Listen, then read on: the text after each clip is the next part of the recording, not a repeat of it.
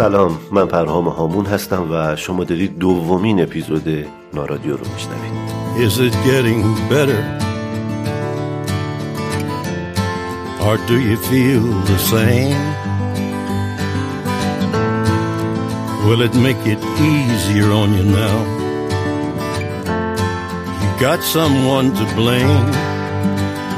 You said one love, one life, when it's one need in the night. One love, we get to share it.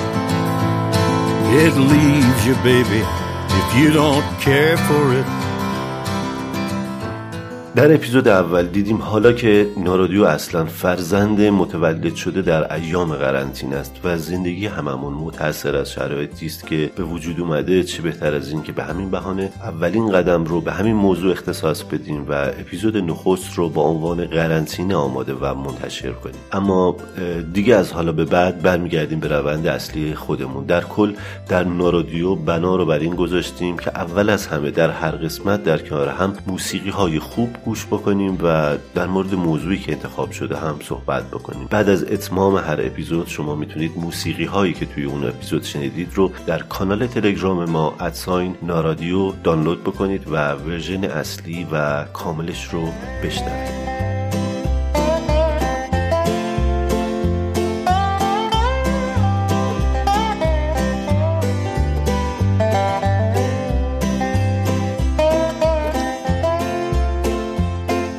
در این اپیزود مدیا رئیسدانا و امیرعلی علوی به عنوان گوینده من رو همراهی می‌کنن. این اپیزود رو اختصاص دادیم به موسیقی کانتری. با این سبک از موسیقی که توی کل دنیا طرفدارهای زیادی داره کمی بیشتر آشنا میشیم. نحوه شکل گیریش و فراز و فرودهایی که در طول تاریخ طی کرده تا به این ثبات فعلی برسه رو بررسی می‌کنیم و چند تا کار خوب هم میشنویم از این سبک موسیقی.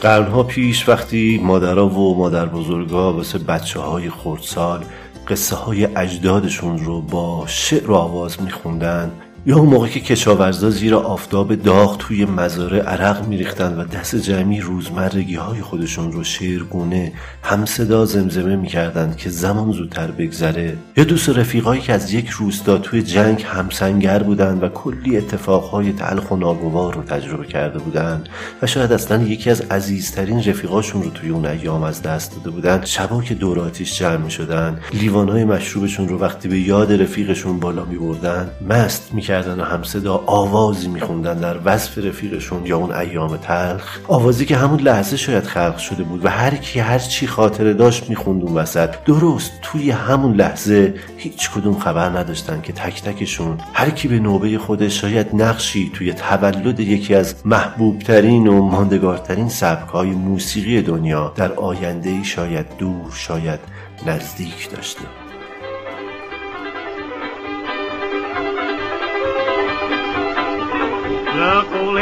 Cook and sing, ain't laid eggs since the way life been. Look, old hen, cook and you ain't laid eggs since the way life falls.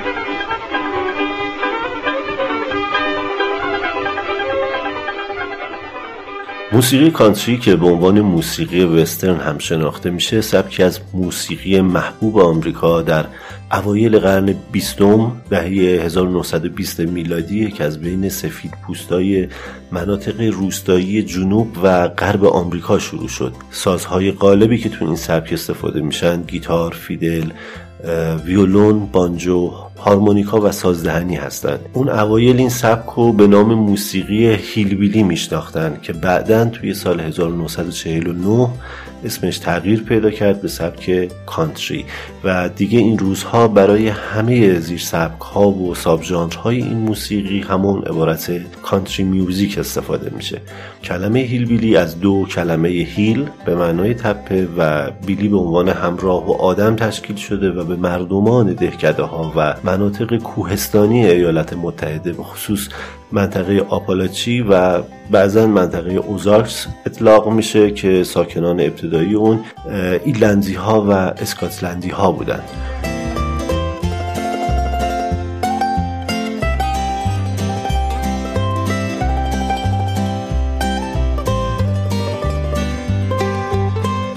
موسیقی کانتری از موسیقی فولک روستایی به وجود اومده. اشعار این نوع موسیقی مرتبط با مشکلات و مسائل مردمان روستایی و گاهی اوقات مشکلات روستاییان مهاجر به شهرها بوده. خود موسیقی فولک نوعی از موسیقی سنتی و روستاییه که اصالتا نسلا در نسل در خانواده ها و گروه های کوچیک سینه به سینه نقل شده. محبوبیت موسیقی کانتری رو میشه تو همین ریشه فولک بودنش هم دونست. همون شعر خودمون که میگیم هر سخن از دل برایت لاجرم بر دل نشینه. حکایت موسیقی کانتری هم می‌تونه همین باشه. دو منبع اصلی برای موزیک کانتری وجود داره. اولی لحن و تون آمیانه بدون هیچ منبع خاص و شناخته شده ای که آهنگسازا و موسیقیدان ها به همدیگه منتقل کردن و هر آهنگساز یا خواننده یه چیزی بهش اضافه می‌کرده. دومی هم آهنگ هایی که واسه روی استیج نوشته می شدن تا جلوی مخاطبا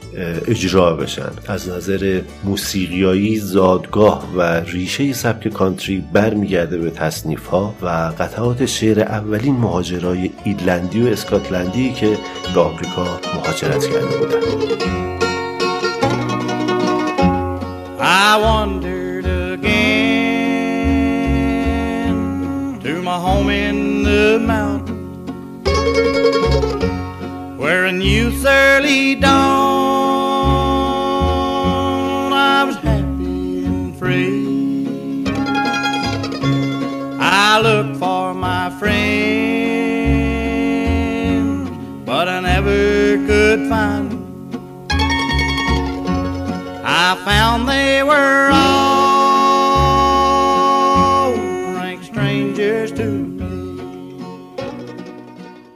صنعت تجاری ضبط موسیقی کانتری از اوایل دهه 1920 و بعد از جنگ جهانی اول و بعد از دوران ضبط موزیک بلوز شروع شد. اولین صفحات این موسیقی توی سال 1922 بیرون اومد. زمانی که دو نفر به نامهای آنکل اک رابرتسون و هنری گیلیلند بعد از یک گردهمایی کنفدراسیون جنگ داخلی عازم نیویورک شدند و چند تا اثر برای کمپانی ویکتور رکوردز ضبط و منتشر کردند. روز بعدش هم رابرتسون تنهایی برگشت و 6 تا قطعه دیگه از جمله قطعه سالی گودن رو ضبط کرد. این قضیه در نهایت رسید به آغاز business سبک hillbilly. تو دهه 1920 هنری وایتر خودش رو اولین خواننده کانتری معرفی کرد. وایتر ادعا کرد که در ماه مارچ 1923 یه سری قطعاتی رو ضبط کرده.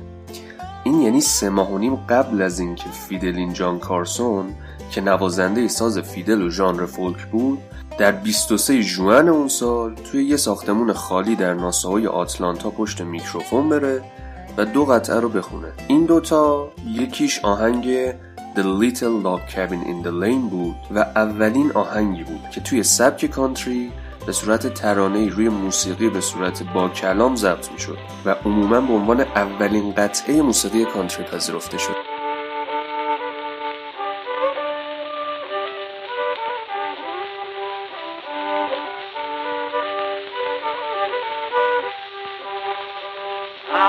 Getting old and feeble, and I cannot work no more. That rusted bladed hoe I've laid to rest. Oh, master Stan, oh, Mr. Say, I'll sleep inside the sky. But spirits now I roaming with the blessed. Things have changed about the place now, and it's dark as they have grown. Till every year I'm singing in the cane. But the only friend that's left here is that good old dog of mine and the little old log cabin in the lane. The chimney's falling down and the roof falling موسیقی کانتری توی بیش از یک قرن تغییرات زیادی داشته ولی خب مردم روستایی و کلا مردم آمریکا هم دیگه اون چیزی که سابق بودن نیستن نه خودشون نه فرهنگشون و نه سبک زندگیهاشون ماهایی که آرزوی زندگی توی دوران خوب قدیم رو داریم خب هیچ وقت توی اون دوران زندگی نکردیم و شرایط اون دوران رو تجربه نکردیم. دورانی که مردم فقیر بودن ولی شریف گرسنه بودن ولی یاری رسون و این داستان موسیقی کانتریه. داستان پسر یا دختر روستایی فقیری که میره توی دنیای بیرون و با کنار زدن همه مشکلات به موفقیت دست پیدا می‌کنه. هر خواننده هر آهنگساز و هر طرفداری داستان خودشو داره. موسیقی کانتری در واقع داستان آمریکا در قالب آهنگه. این موسیقی روایتگر داستان کساییه که ستون فقرات و پایه های آمریکا محسوب میشن. کسایی که به عنوان اکثریت خاموش یا آمریکایی های متوسط شناخته می شدن. اجزای تشکیل دهنده موسیقی کانتری افکار و احساسات سبک زندگی نگرانیا و مسائل روزمره قشر متوسط و کارگر سفیدپوست آمریکاست. البته این تعریف در طی سالها آروم آروم از طبقه کارگر به بخشی از طبقه کارگر تغییر پیدا کرد چون از یک طرف درآمدها افزایش پیدا کرده بودند و از طرف دیگه نوع قالب کار توی آمریکا از حالت زراعتی به صنعتی تغییر کرد. کلا طرفدارای سبک کانتری احساس نزدیکی و همزاد پنداری زیادی با مفهوم فرد عادی و معمولی آمریکایی دارن و اشعار سبک کانتری هم همین مفهوم رو باستاب میده. مخاطب از خودش می‌پرسه آیا مفهوم یک آدم معمولی آمریکایی بخشی از وجود من رو تشکیل میده؟ و جواب این سوال همون چیزیه که موسیقی کانتری رو تعریف می‌کنه.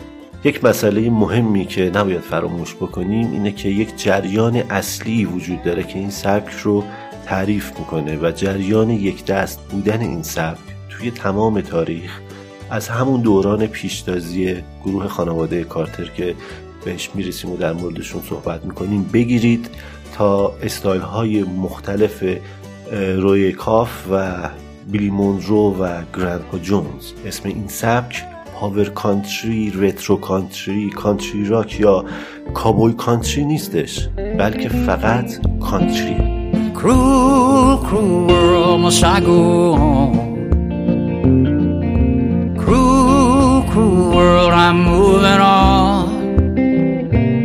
I've been living too fast And I've been living too wrong Cruel, cruel world, I'm gone. This big old world sure got me running round.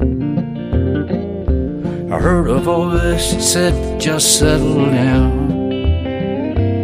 And with the moonlight as my guide, and with this feeling deep inside, I know now that I am homeward bound.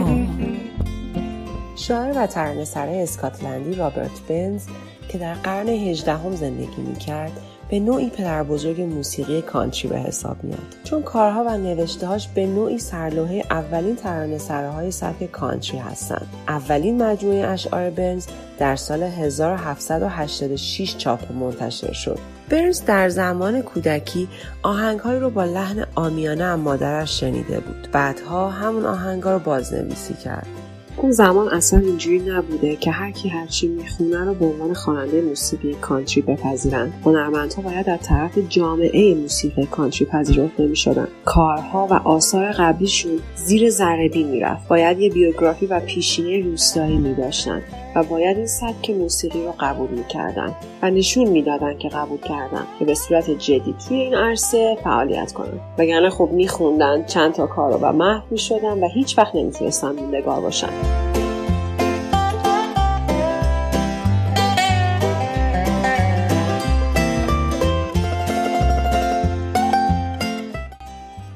اولین پیشتازان سبک کانتری تو دهه 1920 تا ستاره های حال حاضر همشون تو بعضی چیزا اشتراک دارن.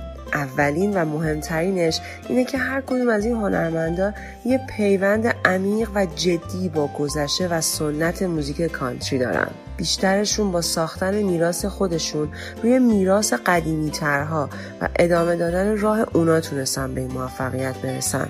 تو شخصیت همهشون یه وچه اشتراک وجود داره. همیشه با جدیت کامل از کارشون و الهاماتشون صحبت می‌کنن. از روی اکاف بگیرین تا لفتی فریزه و تامی مگنس. با علاقهشون به خواننده های قدیمی تر و الگو گرفتن از اونا بود که اسم خودشون رو تونستن توی تاریخ این موسیقی ثبت کنن. توی این سالهای اخیر هنرمنده کلیدی زیادی رو از این سبک دست دادیم. اما با این حال سنت های این سبک نه تنها از بین نرفته بلکه حتی در خطر نابودی و فراموشی هم قرار نگرفته. اینو با نگاه به کارهای ستاره های عصر مدرن مثل لیان رایمز، آلن جکسون، جورج استریت و خیلی های دیگه می‌تونیم متوجه بشیم. In a bar in Toledo, across from the depot, on a bar stool she took off her ring. I thought I'd get closer, so I walked on over. I sat down and asked her her name. When the drinks finally hit her, she said, I'm no quitter, but I finally quit living on dreams. Hungry for laughter, and here ever after, I'm after whatever the other life brings.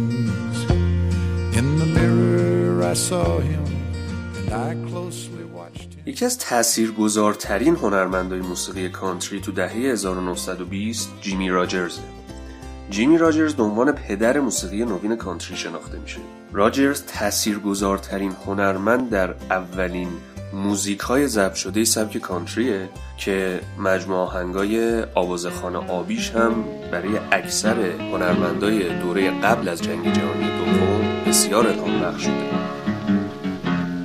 I've got a gal, I give her presents by the score. I've got a gal, I give her presents by the score. Matter how many presents I give her, she's always wanting more. The older Now look here, sweet baby, you sure don't treat me bad.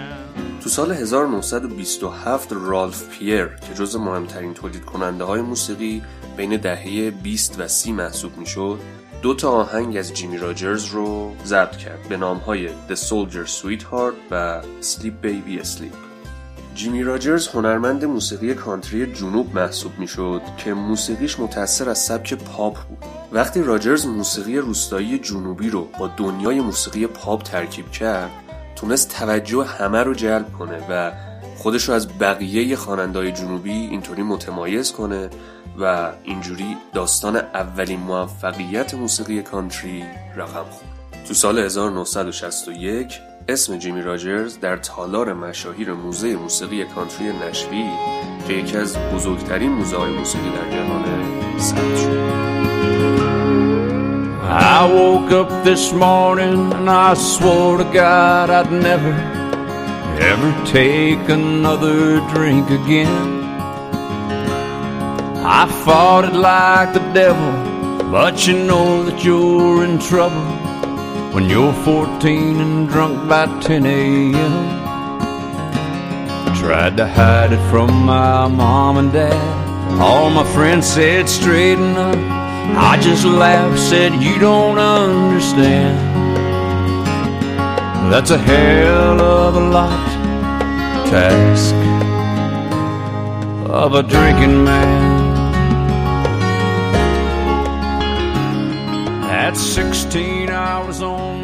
از دوران بین 1920 تا 1930 به عنوان نسل اول موسیقی کانتری یاد میشه. سال 1927 نقطه اوج و تاریخی برای معرفی سبک کانتری به شمار می آید. زیرا در این سال رالف پیر در ویکتور رکورد با دو نفر از اولین ستارگان سبک کانتری قرارداد بست و آثارشون را ضبط کرد جیمی راجرز و خانواده کارتر خانواده کارتر یه گروه محلی بودن که روی ایوونها و کلیساهای روستایی میخوندن. از اونا به عنوان نخستین گروه در سبک کانتری نام برده میشه. این گروه متشکل بود از آلوین کارتر، همسرش سارا کارتر که نوازنده autoharp بود و خواهرزنش با نام میبل که گیتار می‌زد. اونا آهنگای قدیمی زیادی اجرا کردن که توی زادگاهشون در ویرجینیا یاد گرفته بودن. در اواخر دهه 20 پس از ارائه اولین collection از آهنگای خود در سال 1927 به اوج شهرت رسیدن. دو تا از اولین hit های آنها با نام های Keep on the Sunny Side و Wildwood Flower به عنوان استاندارد سبک امروزی کانتری شناخته میشه.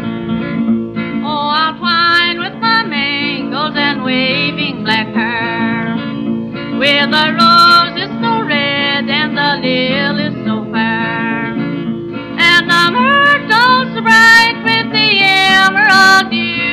They the leader and blue.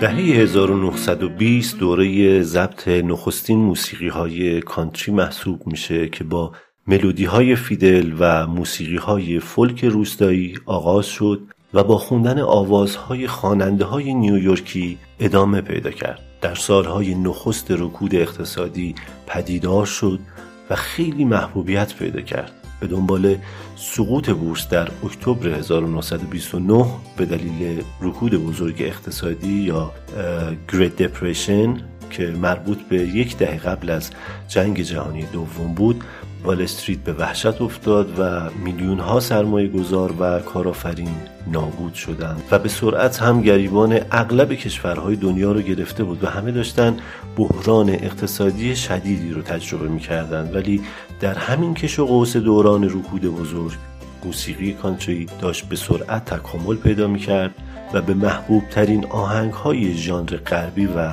وستر تبدیل شد. اما صنعت موسیقی همون زمان از این بحران اقتصادی در امان نبود. پیش از رکود بزرگ اقتصادی و توی سال 1928 به رکورد 34 میلیون دلار فروش توی اون زمان رسیده بودند که در بحبوحه رکود و توی سال 1931 به 10 میلیون نزول پیدا کرده بود. بازار اقتصادی خراب صنعت موسیقی توی اون ایام باعث شده بود که ضبط آلبوم و آهنگ ها برای فروش اغلب متوقف بشه و موزیسین ها و خواننده ها به پخش آثارشون در رادیو روی بیارن. دیگه شرایط اقتصادی مردم به مرحله ای رسیده بود که باید انتخاب می‌کردن بین خریدن یک صفحه موزیک و مایحتاج زندگیشون. که خب قاعدتا اول باید شکم سیر بشه به همین دلیله که توی عواسط 1930 موسیقی کانتری عمدتا توی برنامه های رادیویی زنده پخش می شدن. time محبوب پخش موسیقی های کانتری صبحها، ظهرها و غروب ها بودش. وقتی که شنونده ها قبل از به سر کار رفتن رادیو گوش می‌دادن ظهرها هم خیلی مهم بود. موقعی که کشاورزا time غذای میان وعده و نهارشون بود از مزرعه برمیگشتن رادیو گوش می‌کردن و شبا هم که موقع استراحت همینطور. با همه گیر شدن استفاده از رادیو این رسانه به عنوان منبعی پرطرفدار در سرگرمی های روزانه مردم تبدیل شد. از اولین ایستگاه رادیویی که اقدام به پخش آهنگ های سبک کانتری می‌کرد میشه به WLSM اشاره کرد که از اون موقع تا همین الان برنامه با نام بارن دنس رو پخش می‌کنه. این اولین برنامه رادیویی در تاریخ موسیقی کانتری که تقریبا توی تمام ایالت های آمریکا قابل دریافت بود. از آهنگای این دوران صفحه یا کاستی موجود نیست چون اکثرا خواننده ها کارشون رو ضبط می‌کردن و همون روز واسه یه ایستگاه های رادیویی میفرستادن که پخش بشن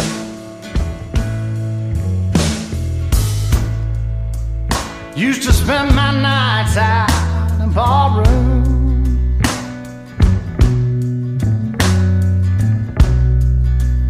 Liquor was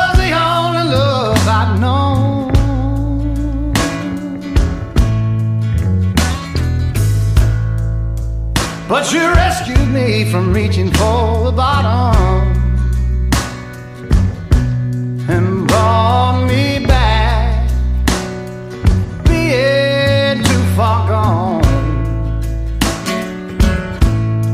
You're smooth as Tennessee whiskey.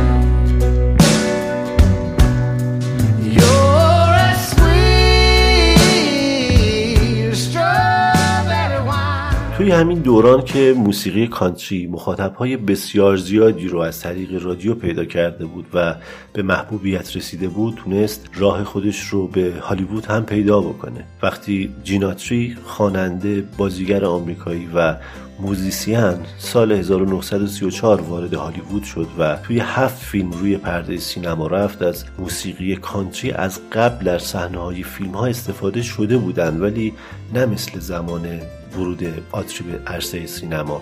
آتری توی یکی از فیلم ها به نام The Singing Cowboy در سال 1936 به کارگردانی مکفی رایت نقش آفرینی کرد. فیلم The Singing Cowboy یا پسر کابوی آوازخان در مورد یک پسر کابوی بود که تصمیم گرفته بود بره توی تلویزیون و آواز بخونه و برای دختر رئیس سابقش که به قتل رسیده بود و یتیم شده بود پول جمع بکنه که البته اینم یه داستان واقعی بود. از اون به بعد اه، جیناتری رو کابوی آوازخان صدا می و فیلمهاش اولین تصویر عمومی مثبت رو در مورد خواننده های کانتری در آمریکا ایجاد کرد و از اونجا بودش که یک کابوی و گافچرون تبدیل به موندگارترین نماد موسیقی کانتری حتی تا به امروز شده. الان هم کانتری یکی از نزدیکترین ژانرهای موسیقی به سبک زندگی وسترن و در ترانه های ساخته شده به سبک کانتری هم نشونه های زیادی از زندگی گافچرونای آمریکایی پیدا میشه. حتی بسیاری از هنرمندای سبک موسیقی کانتری وجود داشتن و هنوزم دارن که خودشون رو گافچرون می‌دونن و سبک زندگی وسترن رو برای خودشون انتخاب کردن.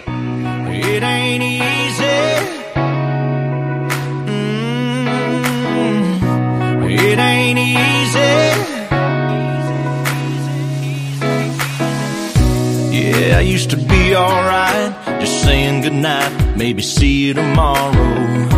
Yeah, I could go a couple of days just doing my thing, whatever I wanted, but now your kisses hit me like lightning. Can't fight it, girl. You put it on me. Yeah, you stone me. When you ain't with me, I ain't nothing but lonely. It ain't easy anymore.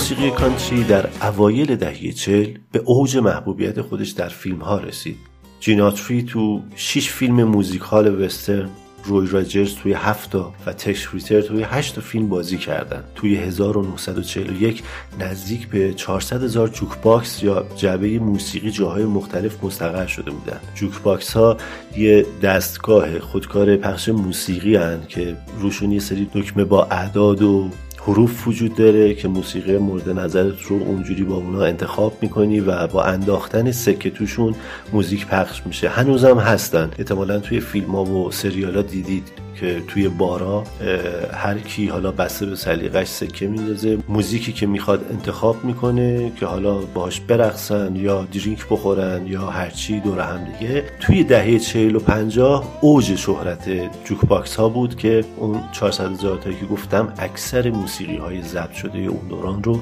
شرکت های تولید کنندش خریداری کرده بودن و اون زمان نقش خیلی مهمی داشت توی hit شدن و معروف شدن یک موسیقی. مثلا آهنگ You Are My Sunshine جیمی دیویس اون زمان به اوج محبوبیت رسید. آهنگی که جین آتری و بینگ کراسبی بعدا اجراش کردن و همون قدر هم مورد اقبال عمومی قرار گرفت.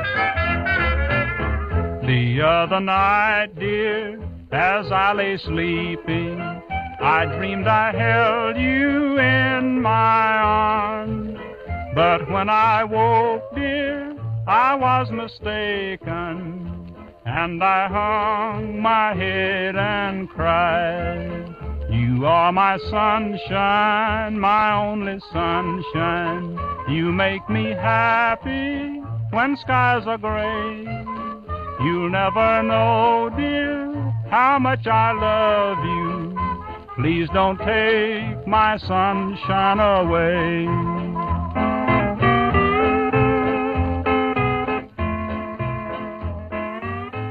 زندگی تو آمریکا در 7 دسامبر 1941 تغییر کرد. جنگنده های ژاپنی به پایگاه دریایی ایالات متحده توی پرل هاربر حمله کردند. عملیاتی که ژاپنیا اون رو عملیات زی یا عملیات هوایی نامگذاری کردند و بعد از اون بود که پای ایالات متحده آمریکا به جنگ جهانی دوم باز شد. Yesterday, December 7th, 1941, a date which will live in infamy. The United States of America was suddenly and deliberately attacked by naval and air forces of the Empire of Japan. موسیقی کانتری هم از چند جهت تحت تاثیر جنگ جهانی دوم قرار گرفت. جیناتری در حالی که شو رادیویی ملودی رنچ رو که یه برنامه 15 دقیقه‌ای بود اجرا می‌کرد در نیروی هوایی ارتش ثبت نام و اونجا به عنوان خلبان آموزش می‌دید تا اینکه به خارج از مرزهای کشور اعزام شد توی همین دوران وقتی جیناتری به دلیل شرکت در جنگ از موسیقی و سینما فاصله گرفته بود استودیوهای فیلمسازی وابسته به حزب جمهوری خواه با مانور دادن روی روی راجرز باعث شدن که روی راجرز یه حضور پررنگی رو در سینمای موزیکال وسترن داشته باشه و در دوران جنگ جهانی دوم برای خودش تبدیل به سوپر استار بشه و لقب پادشاه کابوی ها رو بین مردم به دست بیاره. جنگ جهانی دوم همینطور باعث شد lyrics ها و متن ترانه ها به سمت ژانر جنگی سوق پیدا کنند. تو سال 1942 آهنگای جنگی زیادی به سبک موسیقی کانتری منتشر شدن که از این دست آهنگا میشه به Get Your Gun and Come Along, It's Just a Matter of Time و یا Plain Talk از کارسون رابیسون اشاره کرد. تعداد زیادی از خواننده‌های کانتری در زمان جنگ جهانی دوم هم چه داوطلبانه و چه از روی اجبار در ارتش خدمت کردند. از معروفترین هاشون میشه به آرچی کمپل، به یورک برادر و اسلیم وایتمن اشاره کرد. تعداد زیادی از band ها و گروه های موسیقی کانتری هم مثل کراس داگ بویز در دوران جنگ از هم پاشیده شدن و جنگ جهانی دوم زنگ پایان حضورشون توی عرصه موسیقی کانتری بود تو این دوران که متن ترانه‌های موسیقی کانتری متأثر از جنگ بود و طبق آمار حدود 96 درصد مردم رادیو گوش می‌دادن موسیقی کانتری از طریق رادیو به اوج محبوبیت خودش رسید. توی 1942 یه گروهی به رهبری باب ویلز و اسپید کولی که از تلسا به کالیفرنیا اومده بودن موسیقی کانتری رو تحت سلطه خودشون قرار دادن و در سالن‌های رقص لس آنجلس روی صحنه رفتن. Where's that gal, the red dress on some folks call Ida? Stole my heart away from me way down in Louisiana. Take me back, Tulsa, I'm too young to marry. Take me back, Tulsa, I'm too young to marry.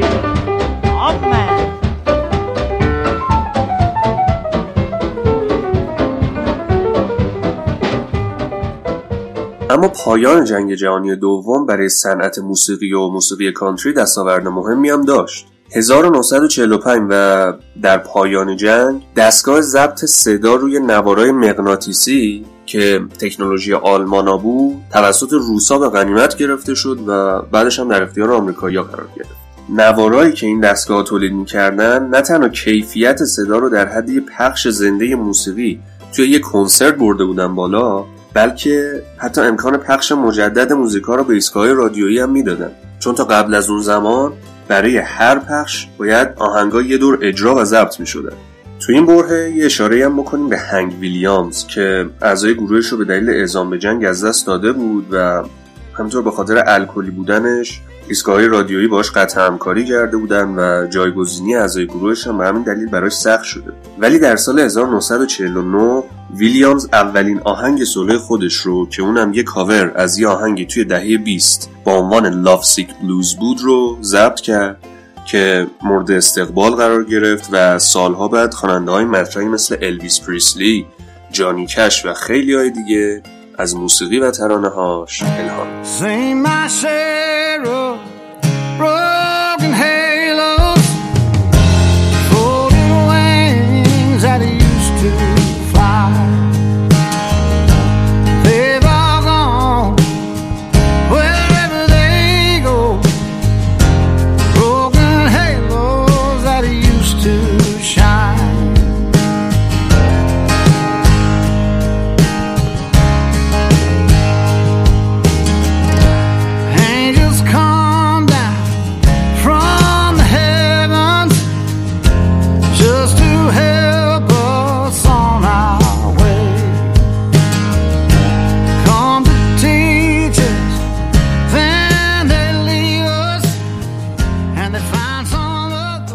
دهه 1950 هنوز فیلم هایی به سمت کابای آوازه خان در سواحل غربی آمریکا ساخته می شدن تا اینکه با ظهور و رشد و محبوبیت تلویزیون ستارگان این سبک فیلم ها مثل جیناتری و روی راجرز دیگه به این نکته پی برده بودند که دوران این سبک فیلم های موزیکال وسترنی رو به پایانه و باید از اون گذر کرد و وارد مراحل جدیدی شد.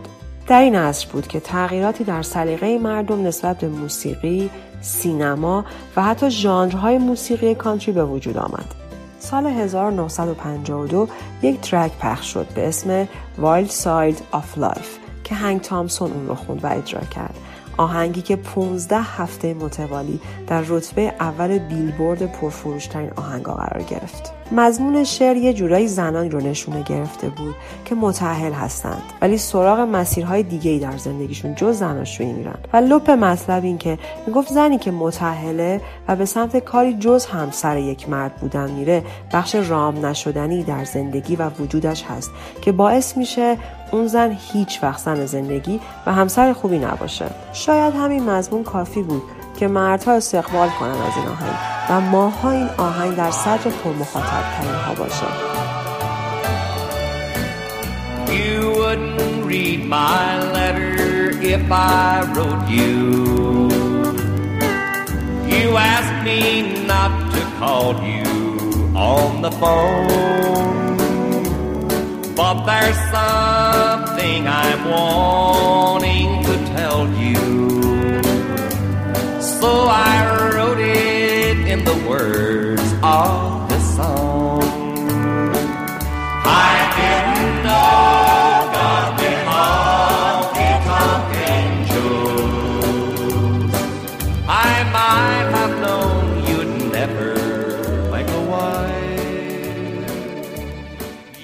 در اون دوران آهنگ هایی که به صورت جوابیه خواننده ها برای هم میخوندن و به نوعی با هم کلکل می‌کردن خیلی میون مردم طرفدار داشت. چیزی که این روزها در موسیقی رپ بین خواننده ها می‌بینیم که همدیگر رو خطاب قرار میدن و جواب همدیگر رو در قالب آهنگ میدن. این اتفاق برای آهنگ Wild Side of Life هم افتاد. توسط خواننده‌ای به نام کیتی ویلز تو این دهه شاهد ظهور فوق ستاره های زن در عرصه موسیقی کانتری بودیم که مسیر رو برای حضور خوانندگان زن در آینده هموار کردند کیتی ویلز خواننده زنی که وارد عرصه موسیقی کانتری میشه و هدفش اینه که از دید یک زن مسائل رو بررسی کنه و موزیکاش رو بسازه. پیش از اون بودن زنانی که میخوندن و اجرا می‌کردن ولی حرف و دیدگاه خاص اجتماعی نداشتن و صرفا آهنگ های فولک و محلی رو اجرا می‌کردن که بعضا به دلیل جذابیت های زنانشون شنیده می‌شدن. اما کیتی ویلز با نوشتن ترانه هایی که از زاویه نگاه یک زن به مسائل می‌پردازه و دیدگاه های بعضا فمینیستی داره و در مورد موانعی که مقابل زنان هستن صحبت می‌کنه به سرعت در میون مردم و به خصوص زنها محبوب شد. کیتی ویلز با خوندن ترانه از جی میلر که ترانه سرا موزیسین و تهیه کننده موسیقی بود و در جواب آهنگ هنک تامسون نوشته شده بود با مضمون اینکه مردهای غیر متعهد زنها را غیر متعهد می کنند و تبدیل به شماره یک پرمخاطب ترین موسیقی کانتری که یک زن به صورت تکی و سولو در تاریخ اجرا کرده شد. از اون به بعد کیتی ویلز به سرعت در میون مردم و به خصوص زنها محبوب شد که با آهنگاش همزاد پنداری می‌کردن و با حمایت هاشون از کیتی ویلز پاداشش رو دادند. I sit here tonight, the jukebox playing the tune about the wild side of life. As I listen to the words you are saying,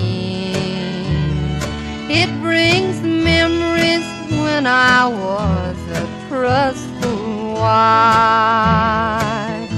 It wasn't God who made honky tonk angels, as you said in the words of your song. Too many times married men think they're still that has caused many a good girl to go داستان موسیقی کانتری از قبل از جنگ جهانی دوم تا زمان حال از بسیاری جهات مثل آینه که داره داستان خود آمریکا رو نشون میده. داستان کشوری که از قبل از جنگ جهانی دوم شروع کرد به تغییر کردن. از یک ملت روستایی مبتنی بر کشاورزی به یک ملت شهری و صنعتی تغییر کرده بودند و جنگ هم قطعا این روند رو تسریع کرده بود. جنوبی های آمریکا با مردم بخش های دیگه کشور ادغام شده بودند و بنابراین موزیک کانتری هم به اخشار مختلف مردم راه پیدا کرد. از طرف دیگه موسیقی آمریکایی در طی جنگ جهانی دوم تبدیل به یک موسیقی بین المللی و اینترنشنال شد. مردم روستایی که به شهرها مهاجرت کرده بودند هم در مواجهه با این تغییرات دو جور واکنش داشتند. اول اینکه می‌خواستند رگ و ریشه روستاییشون رو حفظ بکنن. به خاطر همین باغ و باغچه پرورش می‌دادن و داستانهایی راجع به روستاهای آرمانی و رویاییشون تعریف می‌کردن و به موسیقی کانتری هم زیاد گوش می‌دادن. ولی از طرف دیگه به خاطر تغییر شرایط توی شهر شروع به پوشیدن کچلوار هم کردن و وارد مشاغل اجتماعی شدن و سعی کردن به قشر متوسط جامعه ملحق بشن. بخشی از داستان موسیقی کانتری در مورد همین مبارزه برای جایگاه و حیثیتشه.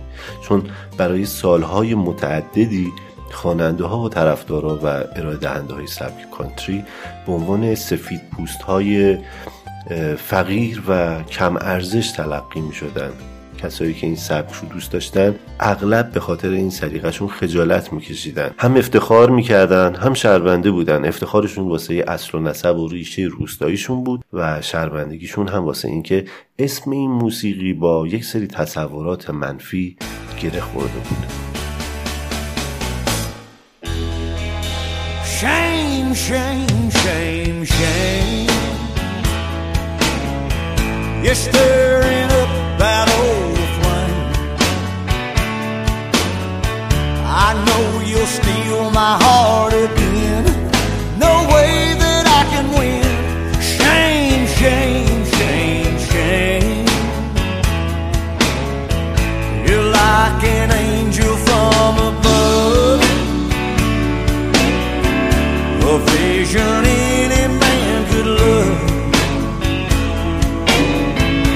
But deep inside I realize موزیک کانتری تا اواسط دهه 1950 توی شو تلویزیونی بارن دنس همیشه پخش می‌شد.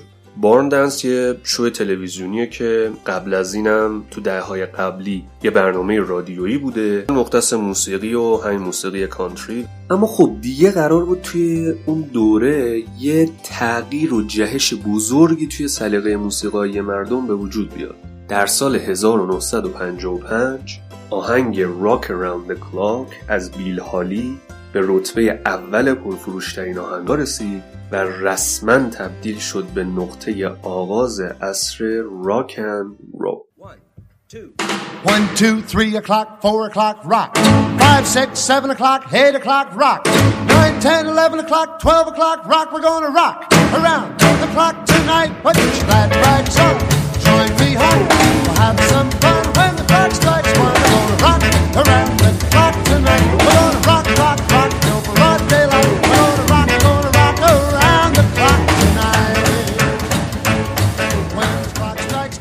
استقبالی که از این آهنگ شد نشون داد که سلیقه مردم داره تغییر پیدا می‌کنه که این تغییر و این جهش بزرگ برنامه های رادیویی و فروش صفحات موسیقی رو هم عادتا تحت تاثیر قرار داد و یه صدمه جدی به موسیقی کانتری زد. چون برنامه های رادیویی هم مطابق با سلیقه و اقبال عمومی اون زمان برنامه هاشون سویچ کردن روی راکن رول و فرصت کمتری به موسیقی کانتری می‌رسید. قشر نوجوان که می‌خواستن راکن رول گوش بدن توی دوره سالای 1956 تا 58 جذب رادیو شده. خیلی از خواننده های جوون سبک کانتری هم رفتن به سبک رول رادیو یهو به طور فزاینده موزیک کانتری رو ول کرد و رفت سراغ موزیک راک و به این ترتیب موزیک کانتری رسانه رو برای ارائه خودش از دست داد و در این ایام رها شد Oh, the sun's gonna shine in my life once more. Love's gonna live here again. Things are gonna be the way they were before. Love's gonna live here again.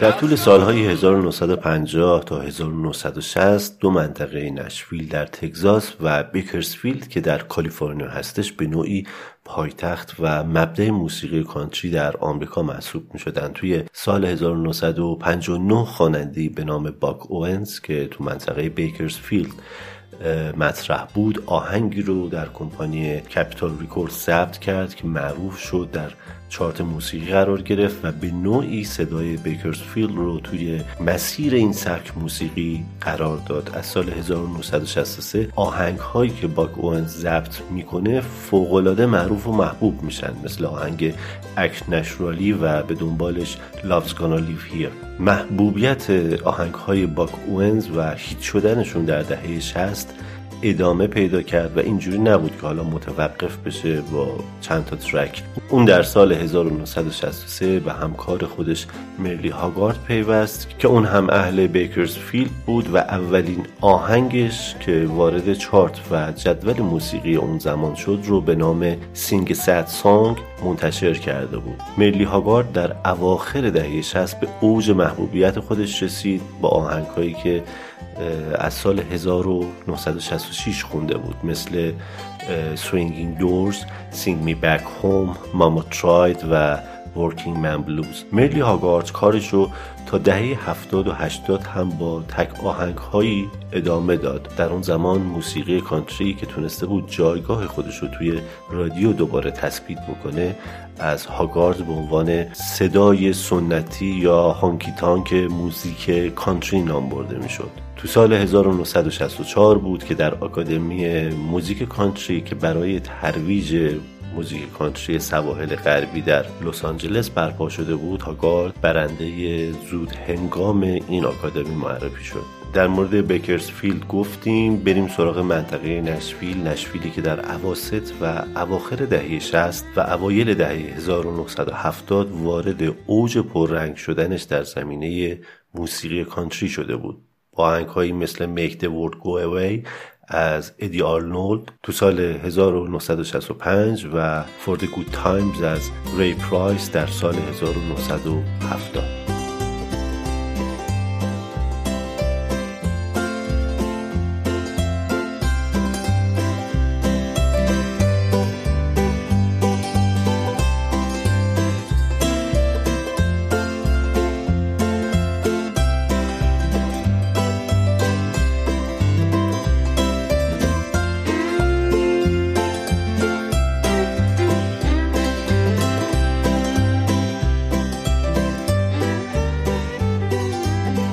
تا قبل از دهه 50 برنامه های رادیویی تصویری که از خواننده های سبک کانتری در ذهن شنونده ها ترسیم کرده بودند یک کشاورز گافچرون بود که مثلا کلاه حسیری سرشه یه پیرهن چارخونه هم تنش کرده آستین رو هم زده بالا یک لباس کار جین دو بنده هم روش پوشیده یک گوشه نشسته داره گیتار می‌زنه و می‌خونه. یا یه کابویی که یه یونجه به سبک لوک خوششانس همیشه تو دهنشه باش بازی می‌کنه. داخل پرانتز اینو بگم این که میگم یونجه واقعا یونجه است تا فکر دیگه ای نکنید.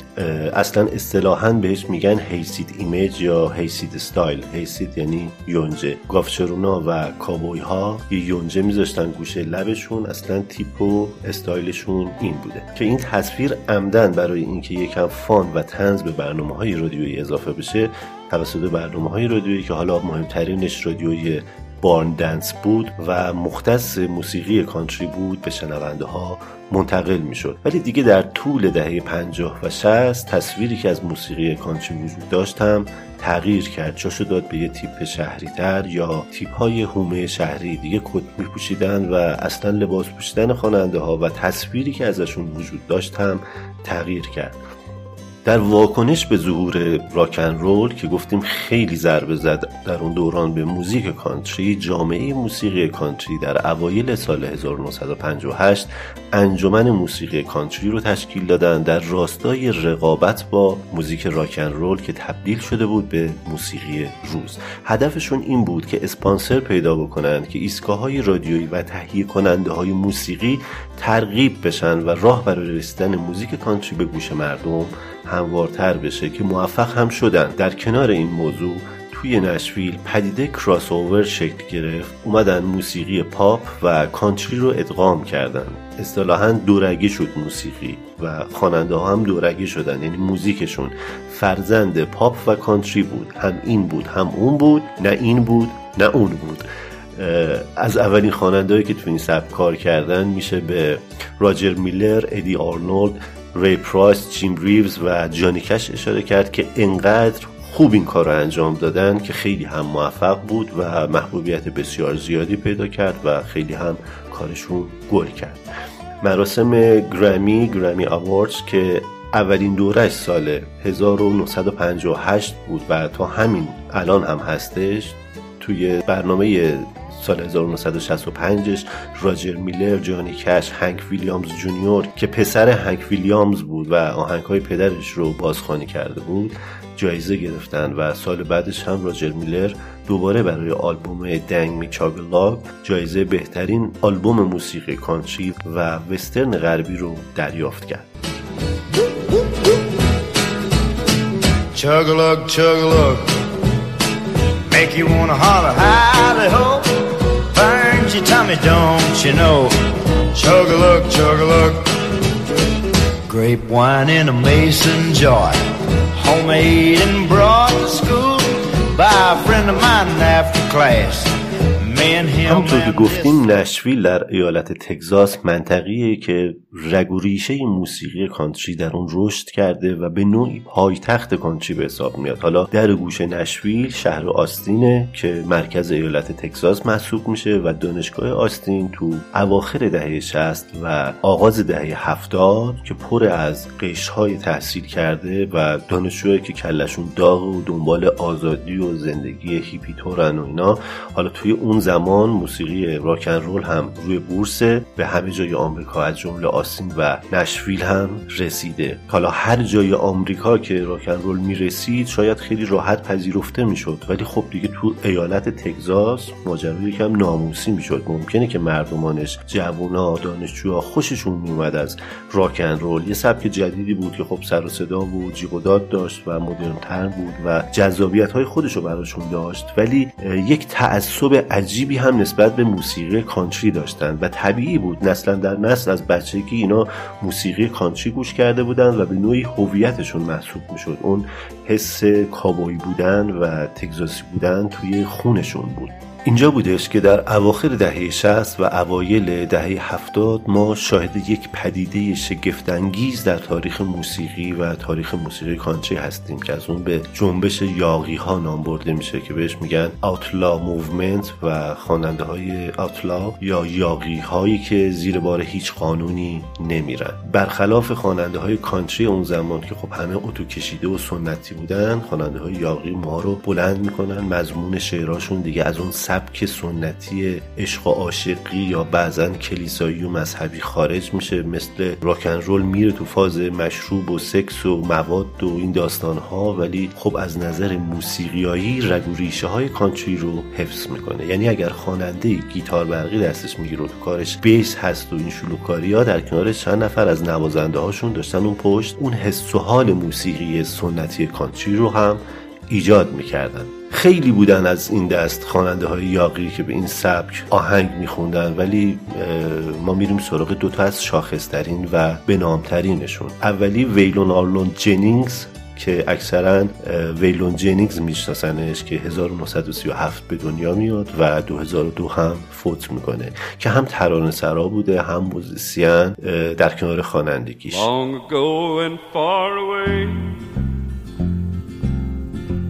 Long common labor shoes. I'd turn the world all which way just because you ask me to. Like unto no other field, simple love is simple truth. There's no end to what I do. Just because you ask me to. توی سال 1958 شخصی به نام بادی هالی میاد و ترتیب ضبط اولین آهنگ های جنینگز رو میده. آهنگ هایی به نام جول بلون و ونسین استاپس. وقتی گناهان متوقف میشن.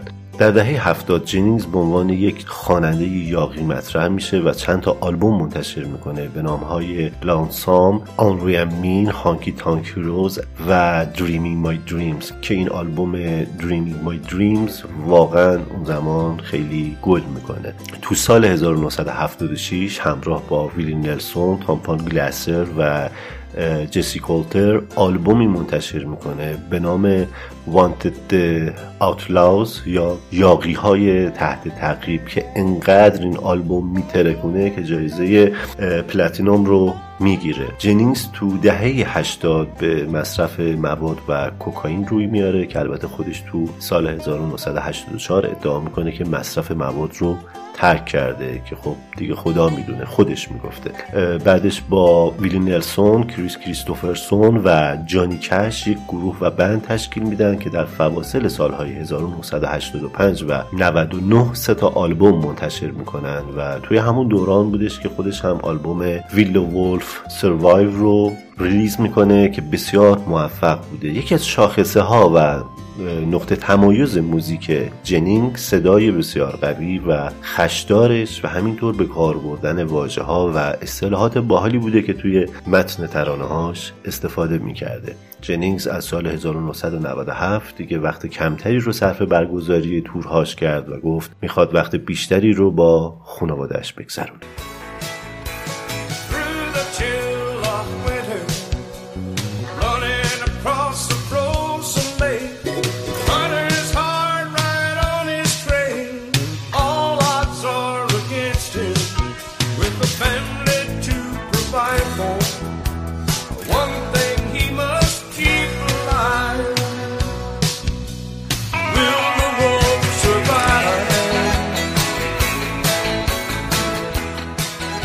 بسیاری معتقد هستند که یکی از پایه‌گذاران جنبش یاقی ها ویدی نلسون بوده و این ساب ژانر موفقیتش رو مدیون اونه. ویلی نلسونی که ترانه سرا و خواننده بود و از اواخر دهه 60 کار موسیقیش رو شروع کرد. ویلی در همون دوران در نشویل موسیقی کانتری و اون تعاریف سنتی که در مورد موزیک کانتری وجود داشت رو به چالش کشید در حدی که اصلا خالق یکی از ساب ژانرهای موسیقی کانتری شد. ویلی نلسون یکی از تاثیرگذارترین خواننده های موسیقی کانتری محسوب میشه که آهنگ های زیادی نوشته و خونده و جوایز بسیار زیادی کسب کرده و ماندگارترین آهنگ های تاریخ موسیقی کانتری رو منتشر کرده. ویلی اولین گیتارش رو توی سن 6 سالگی گرفت توی خانواده ای از قشر متوسط جامعه که مذهبی هم بودن و شنبه ها کلیسا می‌رفتن خیلی هم معتقد بودن بزرگ شد. بعدها یکی از آهنگ های خیلی معروفش به نام فامیلی بایبل اصلا در مورد همین شرایط و وضعیت مذهبی که در خانوادهش بوده رو وصف کرده. اولین اجرای زنده و تخصصی که داشته توی یک گروه محلی در شهری که سکونت داشتن بود توی اون زمان و دهه 40 و 50 برای مسیحی ها خب خیلی تابو و غیر قابل حذف بود که یکی بره کلیسا ولی از اونور بره توی بارها که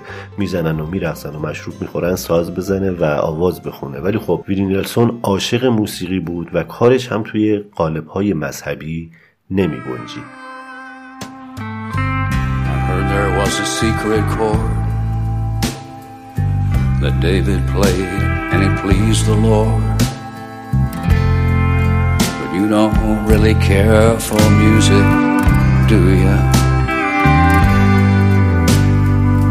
It goes like this the fourth, the fifth, the minor fall, the major lift, the baffled king composing hallelujah. Hallelujah.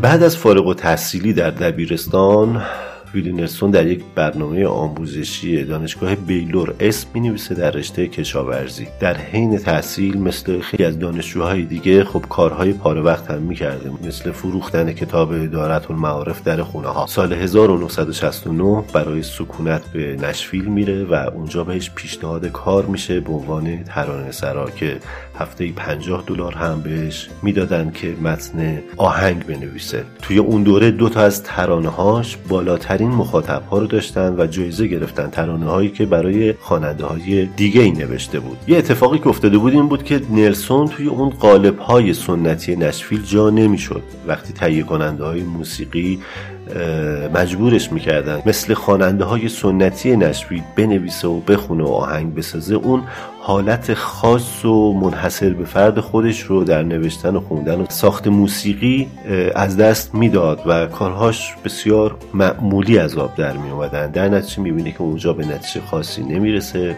برمیگرده به شهر خودشون ریدج تاپ تنسی. یه اتفاقی که اون سالا میفته آتیش گرفتن خونهشون بوده و نکته جالبش این بوده که ویلی نلسون می‌زنه تو دل آتیش تا دو تا case گیتار رو نجات بده. توی اولی گیتار خودش بوده که نجات میده و توی case دوم دو پوند ماریجوانا کلمبیایی که جاساز کرده بوده. یعنی فکرشو بکنید خونه آتیش گرفته طرف میره تو دل آتیش که هم گیتارش رو نجات بده هم ماریجواناشو. نلسون این حادثه رو به فال نیک می‌گیره و براش شروع یک تغییر میشه. میره در آستین ساکن میشه و اونجا توی سبک موسیقی کانتری به محبوبیت می‌رسه. تو بهار 1972 یک فستیوال به نام Dripping Spring Reunion خارج از آستین راه اندازی می‌کنه. یک فستیوالی که خواننده های مثل خودش رو دعوت می‌کنه و از اونجایی که براش تجربه خوب و شیرینی میشه توی چهار جولای سال بعد 1973 یک فستیوال و دور همی دیگه برگزار می‌کنه. نکته جالب این فستیوال موسیقی حضور همزمان هیپی ها و موبلندای راکن رولی و کابوی های سنتی موسیقی کانتری کنار هم بودش. دو قشتی که اون زمان اصلا آبشون توی جوب نمی‌رفت ولی اون فستیوال شاید حالا به لطف آبجو و ماری جوانا در آرامش کامل برگزار شد و اینجوری بودش که جنبش یاقی ها شکل گرفت و پای ترانه هایی با مضمون های سکس و الکل و مواد که راکن رولی بودن به موزیک کانتری باز شد. ویلی نلسون آهنگ ها و آلبوم های زیادی داره ولی آلبوم شاتکان ویلی جز شاهکارهاش توی این سبک موسیقی هست که در سال 1973 منتشر شد.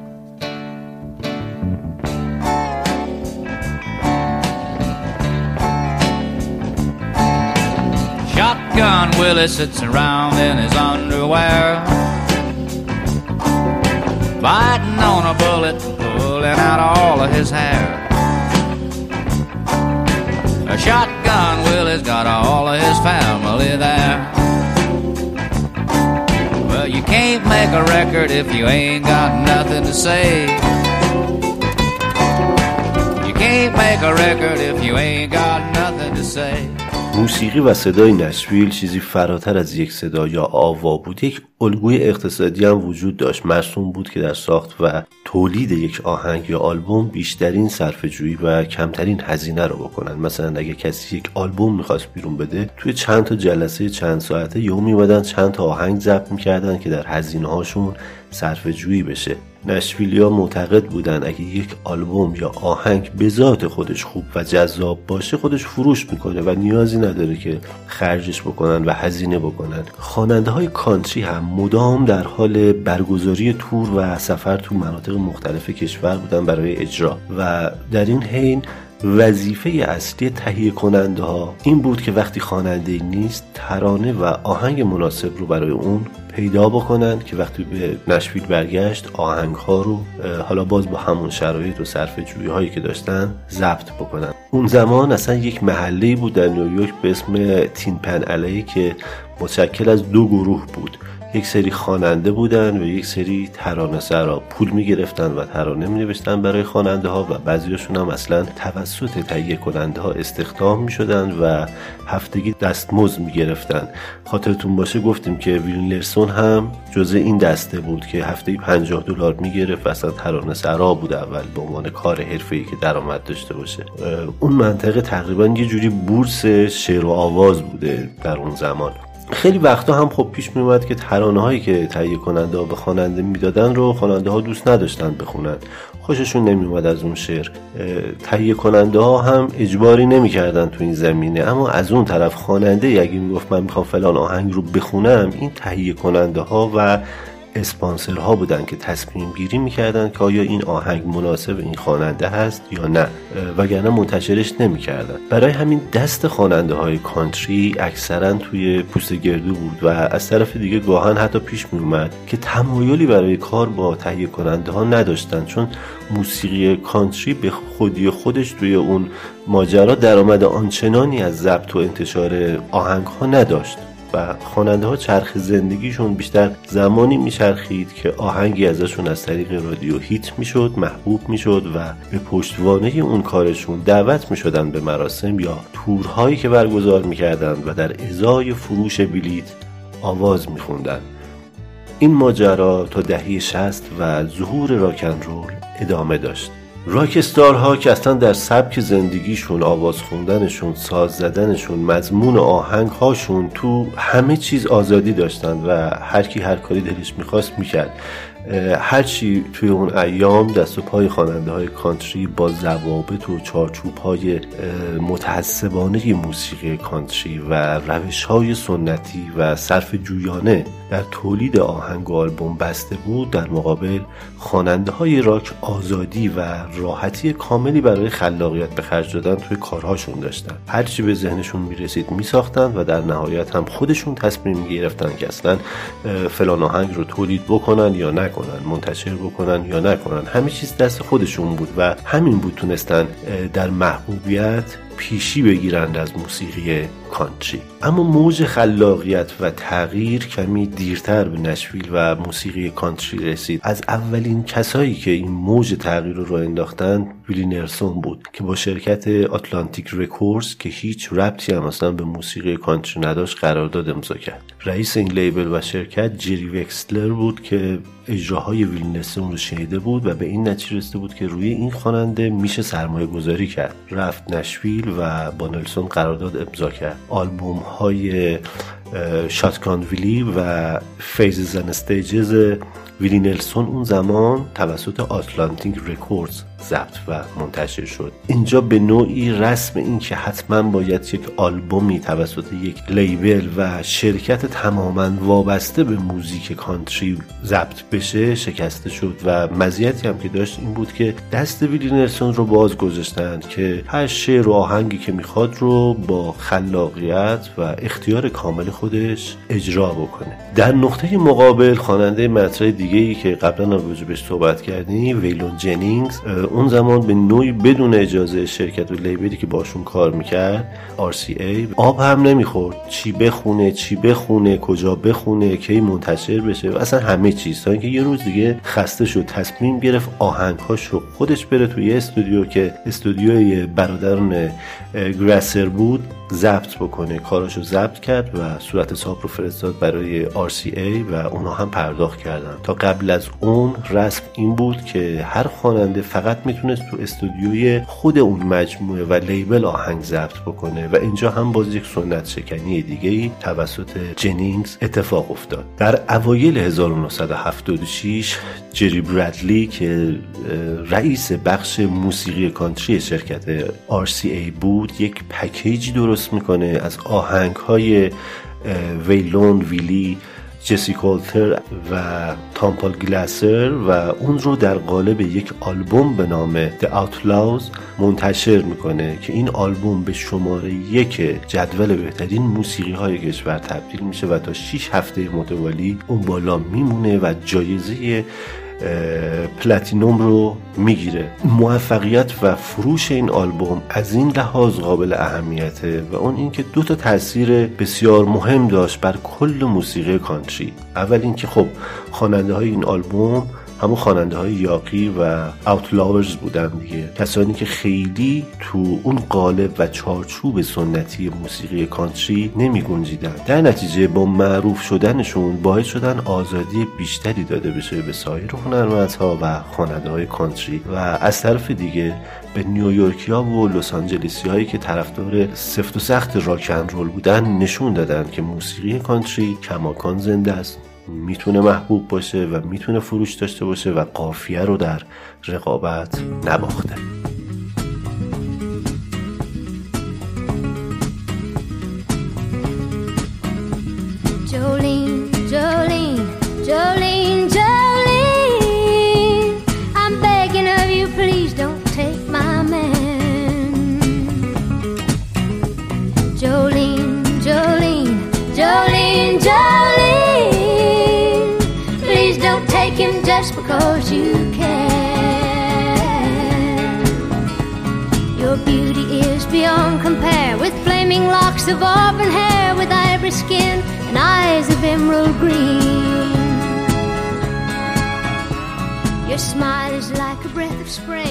آخر چون از ارتباط کانتری و راک اند رول گفتیم یکم هم از پاپ بگیم. ببینیم کجای این داستان ماست. موسیقی پاپ هم قدمت زیادی داره پیشینه بلندی داره و بودند خواننده که توی سبک کانتری فعال بودند و ما در اصل بهشون میگیم خواننده های موسیقی کانتری. ولی خب یا یه دستی توی موسیقی پاپ داشتن یا آثاری که از خودشون به جا گذاشتن به پاپ نزدیک بوده. از عقبتر اگه شروع کنیم و بیایم جلو مثلا برگردیم به سال 1927 اون زمانی که جیمی راجرز و بلو خیلی معروف شده بودن. خب یک زمانی آثاری که بیرون داده بودن خیلی کانتری بود و نزدیک بود با آثار کسایی که قبل از خودشون کار کرده بودن. ولی میشه گفت که اونا هم روی موسیقی پاپ و موسیقی که عوام گوش می‌دادن اثر داشتن. توی دهه 50 هم ما الویس پریسلی، ادی آرنولد، هنک ویلیامز و کیتی ولز رو داریم که اینا هم در واقع خواننده های کانتری بودن در اصل و بعد آثارشون به موزیک های تبدیل شد که شما می‌تونستین اونا رو توی ژانر پاپ هم دسته بندی بکنید یا بعضا روی خواننده های پاپ زمان خودشون هم اثرگذار بودن. در دهه 60 ما راجر میلر، مرل هاگارد، جانی کش، چارلی پراید، جیم ریوز، پتسی کلاین و لورتا لین رو داشتیم که اینا خواننده هایی بودن که گفتیم اومدن و از پیشکسوت های کراس اوور و پریدن روی شاخه دیگه و ادغام کردن کانتری با پاپ و دورگه کردن موسیقی بودن در دهه هفتاد دالی پارتون ویلون جنینگز و ویلی نلسون رو داریم که خب اینا در واقع اومدن تا حدود زیادی تو بعضی از ترانه هاشون از کانتری فاصله گرفتن. اومدن یکم ملایم تر خوندند و به سمت پاپ گرایش پیدا کردن. در طول دههای 80 و 90 هم که آلاباما رندی تراویس جورج استریت و ریبا مکینتایر رو داریم که اینا هم خواننده های کانتری بودن ولی موسیقی هاشون رو کسایی که پاپ گوش می‌دادن هم دوست داشتند و میشنیدند و تاثیر داشتن روی خواننده های عصر خودشون Right outside of this one church town, there's a gold dirt road to a whole lot of nothing. Got a deed to the land, but it ain't my ground. This is God's country. Pray for rain and thank Him when it's falling, cause it brings a grain and a little bit of money. We put it back in the plate. I guess that's why they call it God's country. نکته اصلی که در مورد خواننده هایی که کارهاشون از دهه 60 تا دهه 80 پرفروش بود و جز top ها بودن این بودش که کراس اوور داشته باشن کراس اوور رو گفتم یعنی خواننده بیاد یه جایی از آهنگ رو پاپ بخونه و با پاپ نزدیک باشه ولی اون اصل و هویت کانتریش رو هم حفظ بکنه که هم بتونه مخاطب های رادیوهایی که موسیقی پاپ پخش می‌کردن رو داشته باشه و هم بتونه مخاطب های موسیقی کانتری رو جذب کنه و هر دو رو در کنار هم دیگه داشته باشه. یکی از خواننده هایی که خیلی تبحر داشت توی این کار و کارهاش بسیار تمیز از آب در اومدن کنی راجرز بود که موفقیت‌هاش فراتر از موسیقی کانتری بود. اصلا ترکوند موفقیت کنی راجرز ویلون ویلی نلسون دالی توی این بود که یک نقطه عطفی شد برای صنعت موسیقی در نشویل. خیلی ها جا پای اینا گذاشتن. اسم کنی راجرز اومد. این رو داخل پرانتز بگم. شاید باید در طول این برنامه زودتر اسمش رو میشنیدیم. اما تعمدن کنی راجرز رو برای بخش پایانی گذاشتیم چون راجرز 20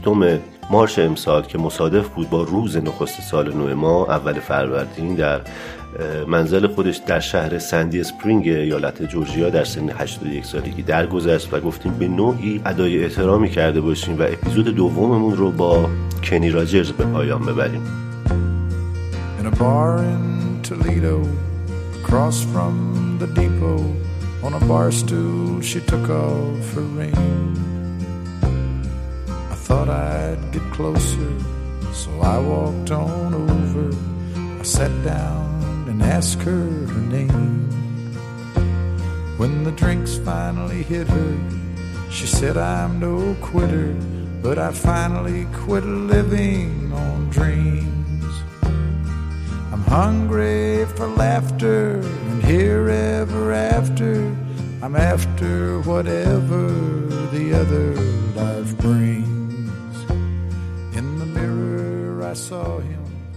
کنی راجرز توی هیلسون تگزاس به دنیا آمد توی خانواده نرمال متوسط مذهبی و مقید به کلیسا رفتن. مادرش تا کلاس سوم سواد داشت ولی زنی قوی با بینش و درک زیادی بود. کنی خیلی قسمت ها میگه موفقیتش رو خیلی جاها مدیون اینه که مادرش می‌گفت من تو رو باور دارم و تو می‌تونی به هر چیزی که می‌خوای برسی. خلاصه یه آدم مذهبی فوقالعاده معتقد. بعد از جنگ جهانی دوم که خب خیلی ها بیکار میشن و شغلشون رو از دست میدن پدرش الکلی میشه. همین باعث میشه کنی راجرز هیچ وقت لب به سیگار و مشروب نزنه. خود کنی راجرز میگه یکی از بزرگترین تراژدی های زندگی من اینه که هیچ وقت اون زمان نفهمیده بودم چرا پدرم مشروب می‌خوره و کاش قبل از مرگش متوجه شده بودم که اون بعد از جنگ جهانی دوم به خاطر اینکه نمی‌تونست از نظر مالی خانوادهش رو ساپورت بکنه در هم شکسته بود و به الکل پناه برده بود. کنی راجرز اولین بندش و زمانی که توی دبیرستان بود تشکیل داد. توی سال 1956 به عنوان یک خواننده سولو تو دهه 50 با هنگ The Crazy Feeling با اسم کنت راجرز میاد بالا و معروف میشه. بعد در دانشگاه تگزاس با یک خواننده جاز که نابینا بود آشنا میشه به نام بابی دویل.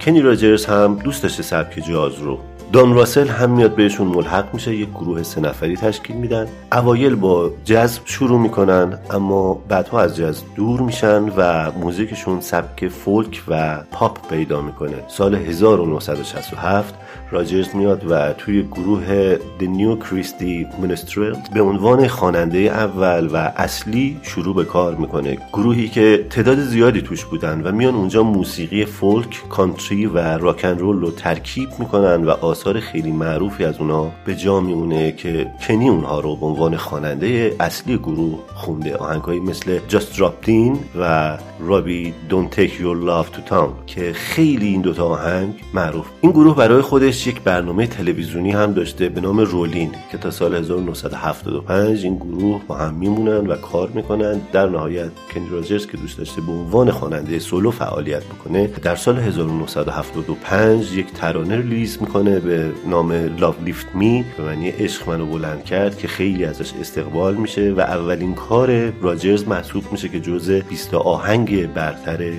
hit شده و محبوب میشه. توی 1976 راجرز میاد به نشویل جایی که خواننده های کانتری اونجا بودن و با United Artists آهنگ معروف Lucille رو تو سال 77 میده بیرون و اولین ترانش میشه که در بیلبورد موسیقی کانتری اون دوره میاد بالا و رتبه یک رو به خودش اختصاص میده. پیشرفت های شغلی کنی راجرز به نوعی از اینجا شروع میشه.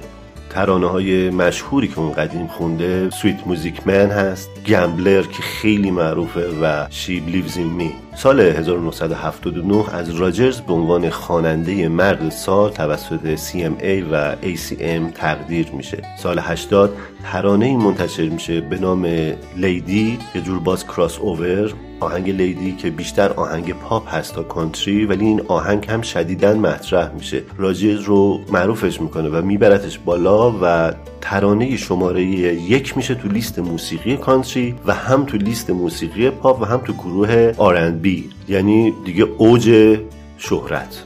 دهه 1980 راجرز کماکان با آهنگ هایی که خوندش مثل I Don't Need You Crazy Morning Desire Islands in the Stream که با دالی پارتون خوندش همچنان در صدر جدول و ترانه های شماره یک قرار می‌گیره. سال 1985 توی آهنگی که در واقع برنده های برنامه گرمی آمریکا تک آهنگی رو میخوندن به نام We Are the World راجرز هم همراهی می‌کنه اونا رو و می‌خونه. آهنگ فوق العاده معروفی که مایکل جکسون و لیونل ریچی نوشته بودن و از طرف آمریکا برای آفریقا خونده شد اون سال. اصلا شگفت انگیز این آهنگ. شما یک collection ی از سوپر های موسیقی رو یک هو یک جا با هم می‌بینید و صداشون رو میشنوید. پیشنهاد می‌کنم که ویدیوش رو هم ببینید. ویدیوش رو هم توی کانال تلگرام می‌ذاریم براتون. کنار هم بودن این خواننده ها معرکه است اصلا یه ورزی.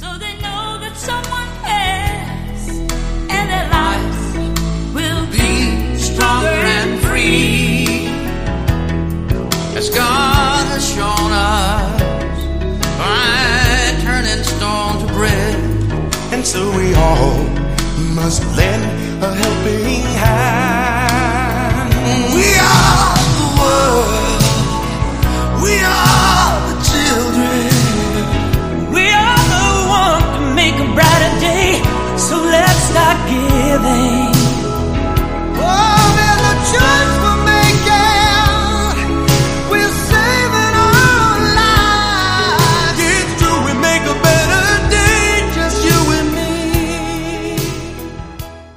کنی راجرز غیر از موسیقی خب مثل هر آدمی جنبه های دیگه هم توی زندگیش داشته. مثلا سال 1986 میاد میگه من عکاسی رو هم خیلی دوست دارم. یعنی طبق گفته خودش اگر موسیقی عشق اولش باشه قطعا دومیش عکاسیه. میاد یه کلکسیون عکس چاپ می‌کنه. عکسایی که اکثرا توی سفرهایی که در آمریکا داشته گرفته بوده. توی همون سال کلکسیون دوم هم چاپ می‌کنه. راجرز توی یه سری از فیلم ها هم بازی کرده. یعنی تصور کنید هم خواننده هم عکاس. و هم بازیگر. فیلم هایی که بازی کرده بیشتر بر مبنا و الهام گرفته شده از ترانه هایی که خودش خونده بودن ساخته شدن مثل The Gambler, Coward of the County, On the Big Screen و Six Pack. از طرف دیگه حالا که وضعیت مالیش خوب شده بود و از اونجایی هم که عاشق استیک بود توی سال 1991 یک رستوران تأسیس می‌کنه به نام کنی راجر روسترز و تا سال 98 هم این رستوران رو داشته. سال 98 رستوران رو میفروشه و باهاش لیبل خودش رو برای ضبط موسیقی و انتشار کارها تأسیس می‌کنه. لیبلی به نام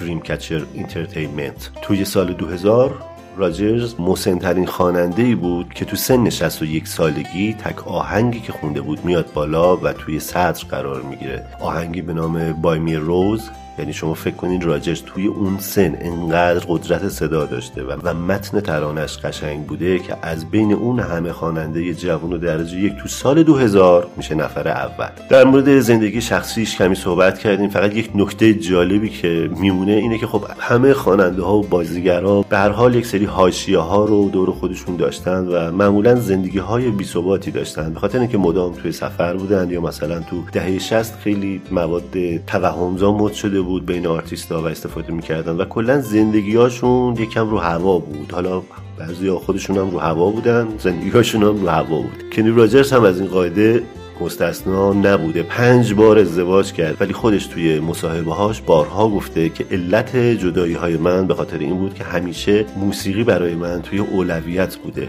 و موسیقی مثل معشوقه میمونه که در نهایت اگر موفق بشه تو رو بکشه از خونه بیرون خونه زندگیت رو نابود می‌کنه و اغلب هم همین اتفاق میفته خب در مورد همه چیز صحبت کردیم در مورد کینج راجرز هم همینطور. به طور کلی بخوام یه چیز رو بهتون بگم اینه که در طول دهه 80 و دهه 90 یک تفاوت بزرگ به وجود اومده بود. شرایط تغییر کرده بود برای خواننده های کانتری. حالا از جمله خواننده که کراس اوور داشتن یا نداشتن. اونم این که چون تو اواخر دهه 60 و اوایل دهه 70 سیاست های کاری نشویل و خیلی از label های موسیقی کانتری تغییر پیدا کرده بود دیگه پول اومده بود دستشون. خواننده ها مجبور نبودن برای رقابت و شنیده شدن یا رسیدن به پول کافی کراس اوور بکنن. برن تو ژانرهای دیگه مثل پاپ یا rock 'n' roll. و دیگه صنعت موسیقی کانتری جای پاش محکم شده بود. برای همینه که می‌بینیم از دهه 90 تا به امروز sub های خیلی متعددی برای موسیقی کانتری تعریف شده. ولی کم و بیش هر کسی که توی این ژانر داره فعالیت می‌کنه و موسیقیشون میده بیرون بعضا موسیقی ها فروش بسیار خوبی هم پیدا می‌کنن. هنوز زنده است این سبک. هنوز خواننده های بسیاری دارن می‌خونن افراد بسیاری سبک کانتری رو دوست دارن میشنون. رادیو استیشن های زیادی هستن که شبانه روز دارن موزیک کانتری پخش می‌کنن و خواننده ها هویت مستقلشون رو هنوز در سبک کانتری دارن و شما می‌تونید با محتوای متنی مختلف خواننده ها رو پیدا بکنید که حالا تو هر ژانری بسته با اون دیدگاه خودشون دارن کار می‌کنن می‌نویسن می‌خونن و تولید موسیقی می‌کنن. On a warm summer's evening, on a train bound for nowhere, I met up with a gambler. We were both too tired to sleep, so we took turns staring out the window at the darkness. The boredom overtook us, and he began to speak. He said, Son, I made my life out of reading people's faces and knowing what the cards were by the way they held their eyes. So if you don't mind me saying, I can see you're out of aces. ممنونم که 90 دقیقه نارادیو رو همراهی کردید. اطلاعات مربوطه شامل عزیزانی که هر کدوم نقشی در تولید و تهیه این اپیزود داشتن و همینطور موسیقی های پخش شده به ترتیب در کانال تلگرام at sign نارادیو قرار می‌گیره. می‌تونید آهنگ هایی که در این اپیزود شنیدید رو کاملش رو دانلود کنید و گوش کنید. موزیک ویدیوهای مرتبط هم می‌ذاریم براتون در کانال. ما رو در کانال تلگرام Castbox و شنوتو می‌تونید گوش بکنید. لطفا subscribe کنید و به این طریق حمایت کنید ازمون. به نظرات و کامنت های شما بی نهایت احتیاج داریم در اینستاگرام هم می‌تونید پیدامون بکنید. من پرهام هامون هستم و اینجا نارادیو بود. مراقب خودتون باشید.